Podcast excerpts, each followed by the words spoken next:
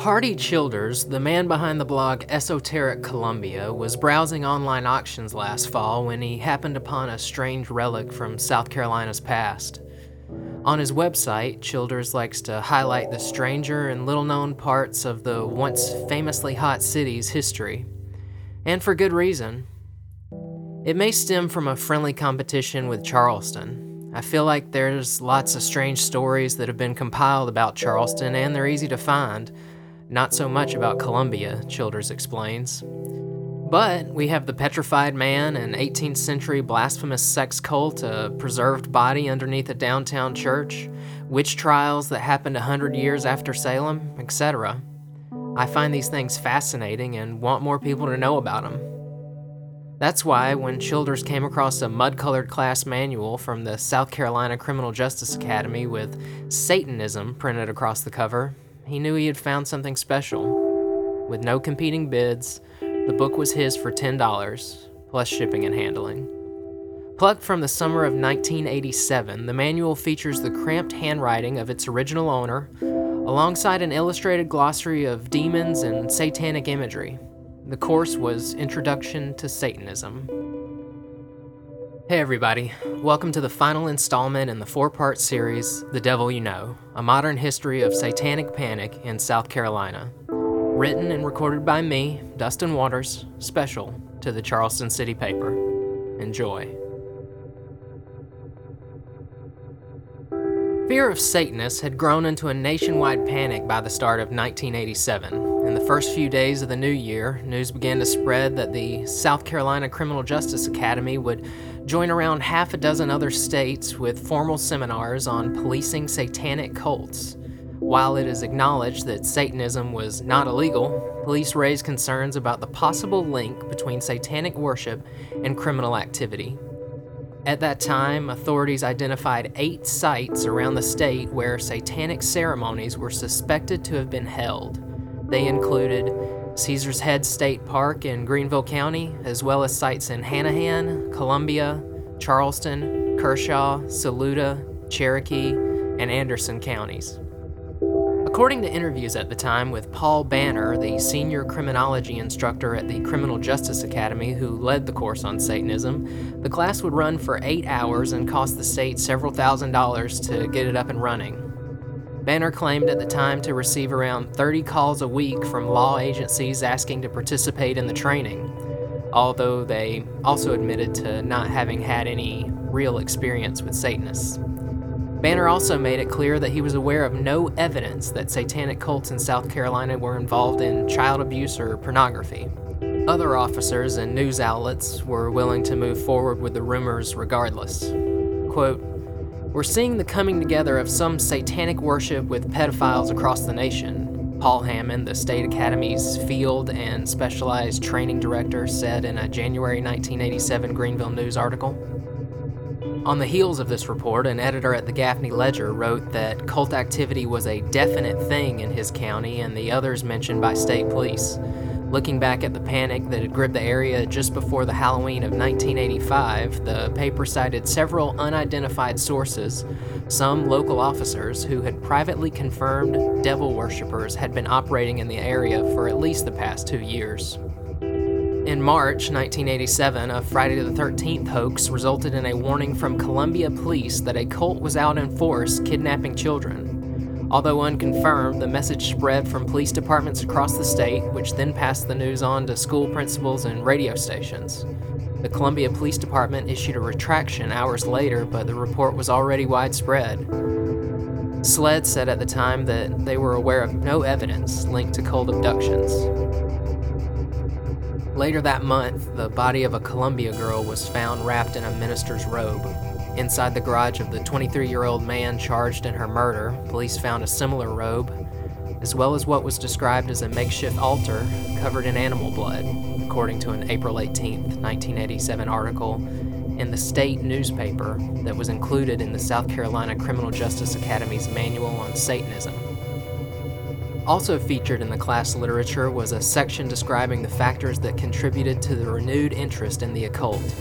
Listed out in the officer's notes, these include the death of rationalism, the chaos and complexity of our society, the retreat to a rational state, the prominence of the supernatural and occult in the media, a disbelief in the supernatural and modern theology, and the potential reality of the occult and Satanism.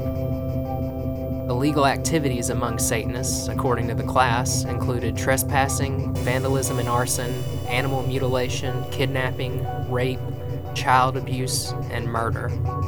Officers were instructed to keep an open line of communication with animal control officers to help monitor any ritualistic sacrifices.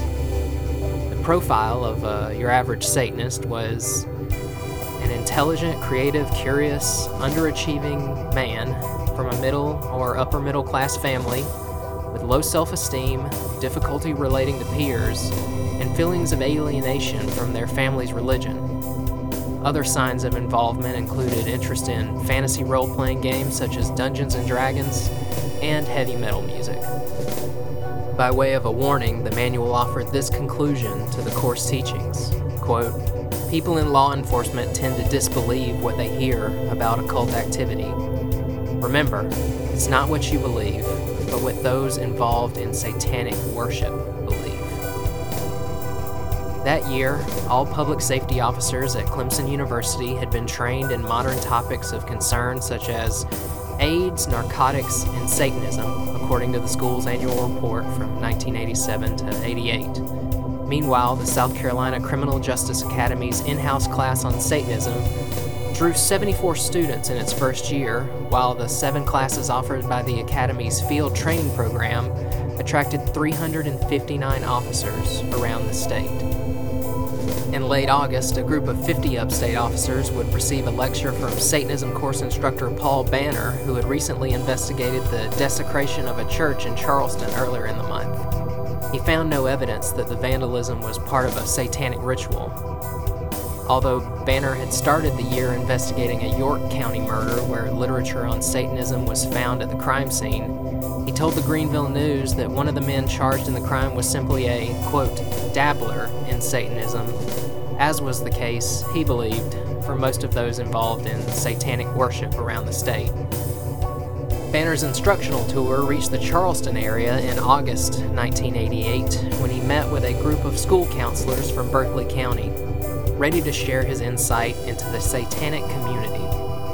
Banner told the audience that not a day goes by that he doesn't receive a phone call about the malicious activities possibly linked to cults, but, he clarified, I'm not a crusader, I'm a crime fighter. By 1989, alleged satanic symbols were said to have been spray painted on any available surface along I 26. In June, Greenwood police consulted a quote, nationally recognized expert in Satanism regarding graffiti that had appeared around town, including skulls, possible satanic emblems, and the phrase, I would rather be the devil than go creep into the cross. This was all described by the expert as the work of punk rockers and dabblers in Satanism. In fact, the lengthy phrase included among the suspicious graffiti was a lyric from the song Creepin' to the Cross, released by Northern Irish post punk band That Petrol Emotion two years earlier. Despite the expert's dismissal of the messages as nothing serious, a photo of the aforementioned graffiti was prominently featured in a special section of Greenwood's Index Journal solely focused on the present threat of Satanists. Around that time, a Pickens County detective was lecturing local school counselors on Satanists.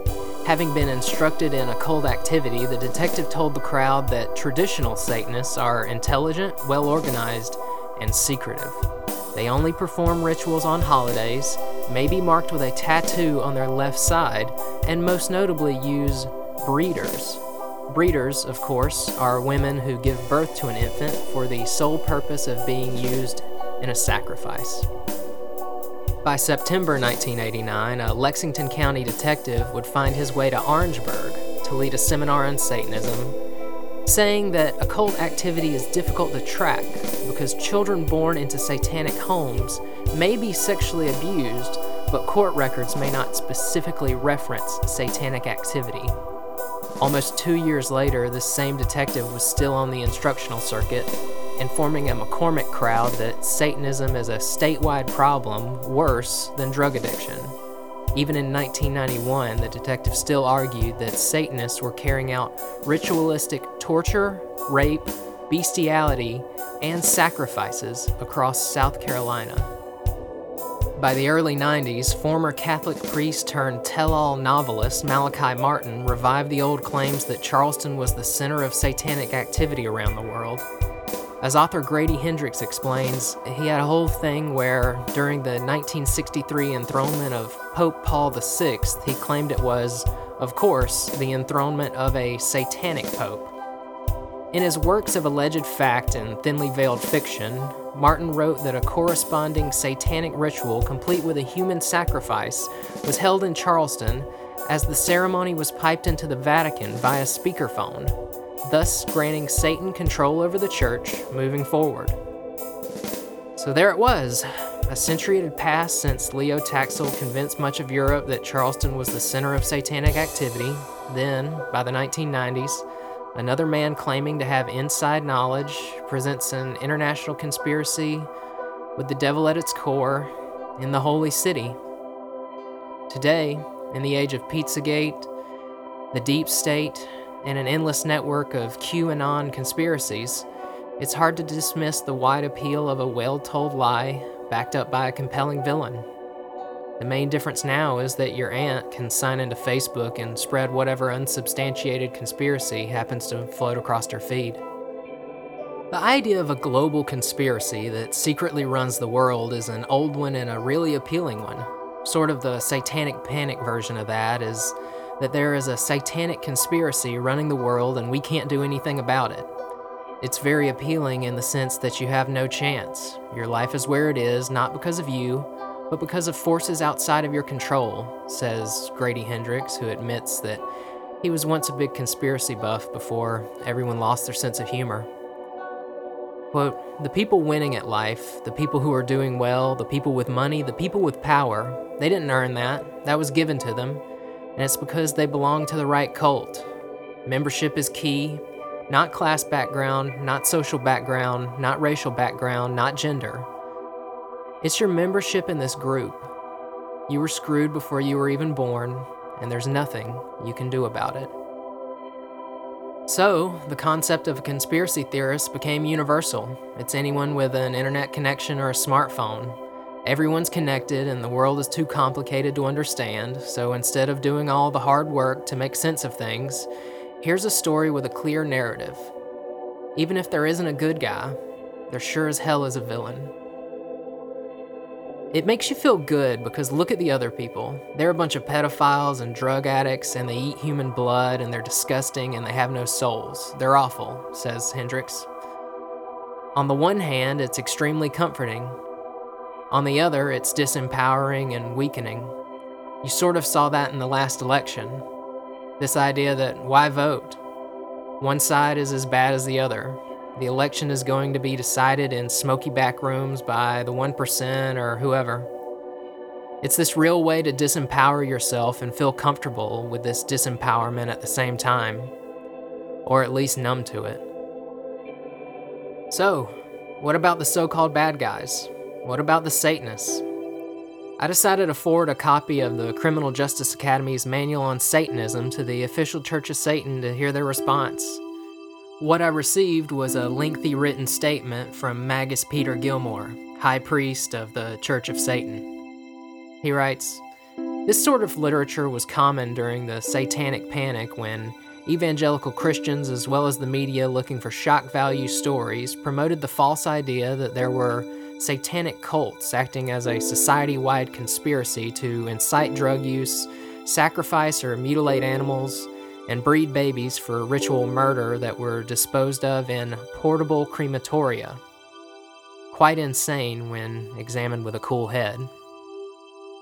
It's worth noting that the official Church of Satan does not worship the devil.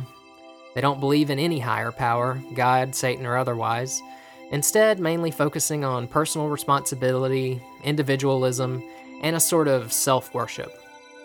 Magus Gilmore says he appeared on many talk shows during the years of the Satanic Panic.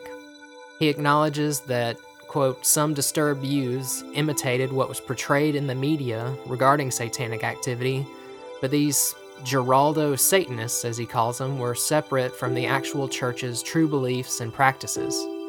Describing the Justice Academy manual on Satanism as, quote, hate literature masquerading as fact, Gilmore compares it to a 1486 book, The Hammer of the Witches, which was meant to serve the exact same purpose, he says, offering a means to interrogate and persecute thousands of Europeans. So, while this type of material isn't new, it is an unfortunate trend that has recurred again and again, says Gilmore. It allows those in authority to persecute powerless people and enrich themselves in the process, cementing their belief system as the one maintaining power and thus truth. Our species is often quite appalling, isn't it? This concludes the four part series, The Devil You Know A Modern History of Satanic Panic in South Carolina. This podcast series was researched, written, recorded by me, Dustin Waters, and I also handled the music. Scripts were edited by Sam Spence. Special thanks goes out to Scott Poole, Grady Hendrix, Hardy Childers, and Peter Gilmore for providing input and commentary for the series. Please check the February 6 edition of the Charleston City Paper for the print version of this story, or visit www.charlestoncitypaper.com for more. Again, thank you for listening.